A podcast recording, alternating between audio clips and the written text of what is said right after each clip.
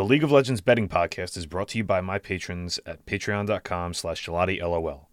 There you can find bonus content like in-depth articles on macro trend analysis and league previews, as well as thoughts on breaking news and the podcast picks before the show is released to platforms.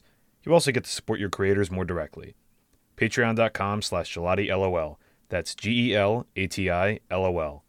All right, all right, all right. Welcome back to part two of the Saturday, February tenth podcast. Uh, we have L E C and L C S, as I mentioned before. The L E C, I already recorded a show. The L C S, I got held up with a couple things this afternoon that, honestly, I just forgot I had to do and had to take care of those things. So um, not getting this out till later, but there should be plenty of time still to co- uh, catch up on this before the slate tomorrow. Anyway, we have four games in the L C S, as we are one to have at this point in the season. Uh, we're going to start off with FlyQuest minus two fifty on the money line against Shopify Rebellion plus two hundred. So the model actually projected this as a much bigger FlyQuest favorite, but it does tend to have trouble with the more extreme prices. Like when you get really, really bad teams against really, really good teams, it tends to struggle pricing that pretty evenly. Um, look, FlyQuest, if, if you want to consider the fact that Cloud nine have really faltered and kind of fallen off a little bit, like after that weird oh and three you know, run we've seen from them. They're oh and four, really. Um, they are the top-graded team right now in this, but again, it rates the most recent performance more heavily, and obviously, you know, they've done a lot better recently, and Cloud nine haven't, so they are now your new top team via the models. That said, this is an N A favorite, this is a best-of-one, and this is a team that, you know, we suspected would be good, but weren't entirely sure. So, to me personally, I couldn't be caught dead laying this kind of price with a team that isn't a blue chip team, right? Like, FlyQuest might end up being that, and maybe I'm just slow to the punch on this, or I'm I'm a little too skeptical. But for the time being, until they prove other, like until they prove to me that they are that, which is not going to be for a while. Once we get more games and everything, I just can't justify laying a minus two fifty on this. The other thing at play here is that FlyQuest have been kind of a slow and steady wins the race, grind it out, control-y team. So a seven and a half kill spread here is not something I'm all that interested in when they're averaging like, you know, fourteen kills a win and five deaths a loss. Like, yeah, that covers the spread on average, but like that's a really, really thin margin. You want to do kill spreads when you think you're going to get margin kind of outcomes. So I didn't end up playing anything. I leaned under twenty-four and a half kills as sort of like a proxy for playing FlyQuest since they tend to be more controlled. But uh, they've been a dead nut under team, and Shopify have been like a slam dunk over team because, you know, partially because all the goofy shit that Insanity's been playing. But I ended up not playing anything in this one overall. Next up, we have Team Liquid minus one seventy-two on the money line against Hundred Thieves plus one forty-one. Um... This is interesting. So the, the two models I used gave very, very different interpretations of the data for these two teams. The, the the the O G model, which tends to put a little bit more weight on objective control and agnostic economy, uh, they had or that one had uh, Liquid as a much bigger favorite than the market price, and the correlated model, which is all grading everything via correlation to winning, um, had this much shorter at minus one thirty-one and plus one oh eight. So somewhere in between is where this market price is. Somewhere in between is where my opinion of this is. Uh, Liquid in general, not to be trusted as big favorites. Uh, kind of reminds me of, um, if anybody remembers Derek Comedy from back in the day, it was like Donald Glover before he got real famous. They had a sketch on there called, it was It was like women are not to be trusted or something. And there's like a punchline in it. And he's like, wh- he's like, they're not to be trusted. Well, Liquid are not to be trusted as a favorite that's big like this. So, you know, for as skeptical as I am about Hundred Thieves in general, um, I kind of went over why last week that they, you know, uh, they eye tests are fun to watch, and eye tests, they, they are like, oh, this team might be chippy and good, and they're young and feisty, and they could get there, and they have some players. Their under-the-hood metrics are not good. Like, worst team in the league, not good. Or uh, getting getting there anyway, into the same tier with those other teams. So I think there is a chance Hundred Thieves are bad. I don't want to live in that world. this top trio should be very, very good. Like, the players are very, very good, and I want them to be good, but they might just be bad, and I'm not entirely sure yet.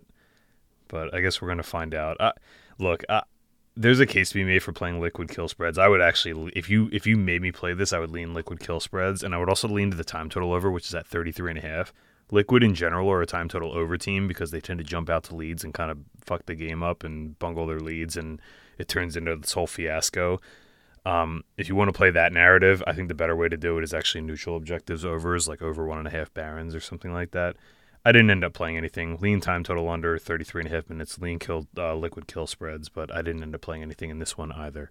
Yeah, one thing, another thing I want to mention on this one is that um, so Liquid are like one of those like lane you to death kind of teams, and Hundred Thieves seem to be relying a lot on individuals getting leads in lanes.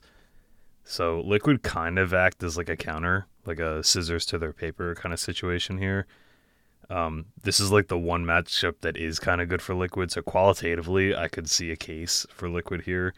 I still just don't trust this team, so I, I don't I don't know. I'll, I'll stay away from this one.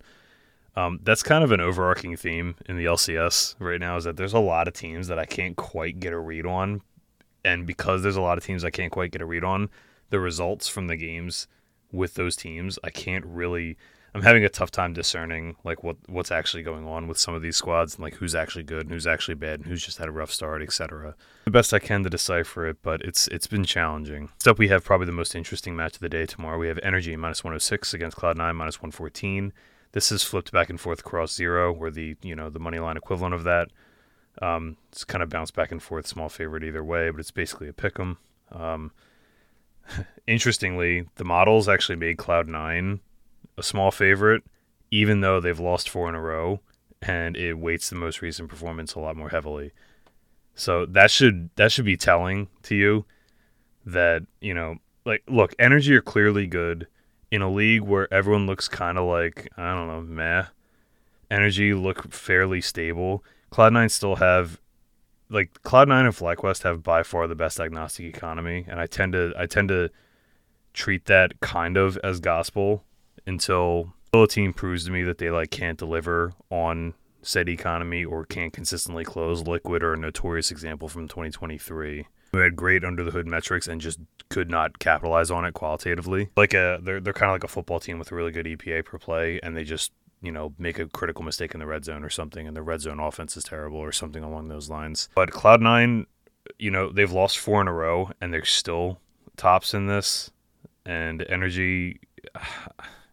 Well, I'll just I'll just cut to it. I, I'm going to show a little bit of faith here in Cloud nine. I know I went oh and three back in Cloud nine all three games last weekend. I know I probably look like an idiot now, but I just can't see one bit. Like, it, if it was too bizarre. Like, the way it went down was too bizarre for me. Like, it, they looked so off that I can't help but think, like, there was, like, an illness running around or, like, someone, I don't know, or like somebody got fired and didn't come out publicly, or like there was just something weird going on. And there's a lot of people that would use that as a case against Cloud nine to like go against them here and be like, oh, clearly something's up, fade them until further notice, right? But to me, I'd, I'd kind of lean the other way, where it's like, that was so out of character bad for this team. I've that was literally like two or three of the worst games I've ever seen Berserker play as a professional. I have a really, really hard time believing that there's, like, signal in that. Like, may- maybe there is. I don't know. Maybe I end up looking like an asshole here. But, you know, if you would have told me before the season that we were going to get Cloud nine at even money against literally anybody this year, I would have told you to, you know, you're an idiot or that you're crazy. But, you know, here we are in week four, and we're getting Cloud nine at even money against somebody in the N A L C S. So, you know, I'm going to go to the well with Cloud nine again here. I actually one and a half X staked this. Uh, I played Cloud nine moneyline minus one fourteen for one point five units. I also played the under twelve point five towers at minus one thirty-eight for one unit.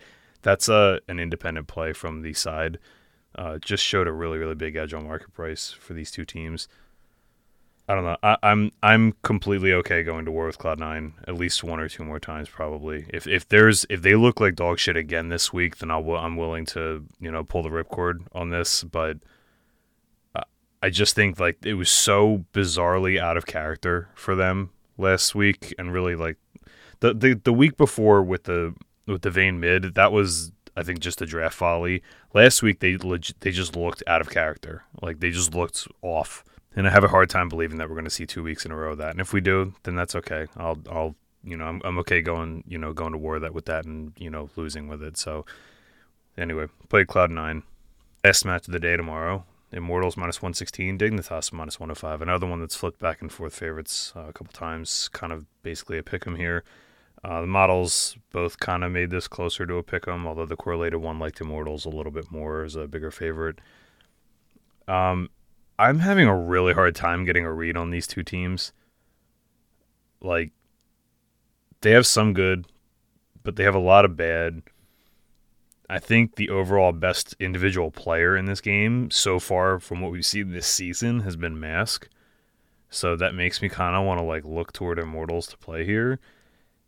But, you know, and the, the data suggests that like maybe they're like, like are usually below sixteen hundred kill agnostic gold per minute is like where the dumpster fire teams live. Like the bad, bad, bad teams.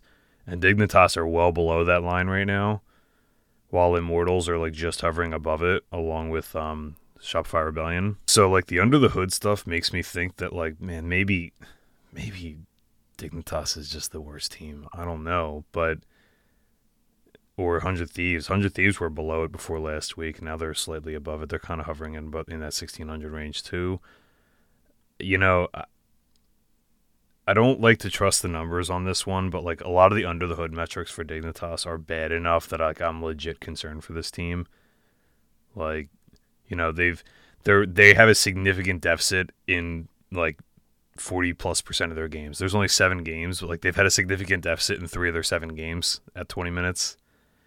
Um, I mean, really, Immortals have two, and Immortals have had deficits in all but one game this season, so you could make the case against them, too. I don't know. I, you know, this call it intuition, call it gut, I don't know. Like, I, I think Immortals might be slightly better. I played the... I played... I'm going to try to trust my gut on this. I played I played Immortals moneyline minus one ten for half a unit over at Pinnacle. You know, I, I don't feel strongly about this one. That's why I'm only half staking it. What I do like in this contest is an alt kill total over. I played over twenty-four and a half kills at plus one twenty-five for one unit. Um, I think we get kind of a longer back and forth kind of game. These two teams have both been relatively volatile in their combined kill per game sample.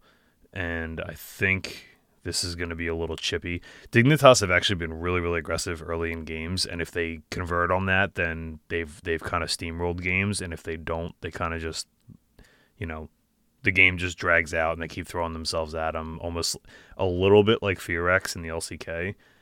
And I don't know, like uh, this could end up looking stupid too. I, I usually try to stay away from just taking coin flips like this, but I, I just think Immortals might be better. And I think they have the best player in this series. So I'm okay. I'm okay with, um, with taking a half stake on that.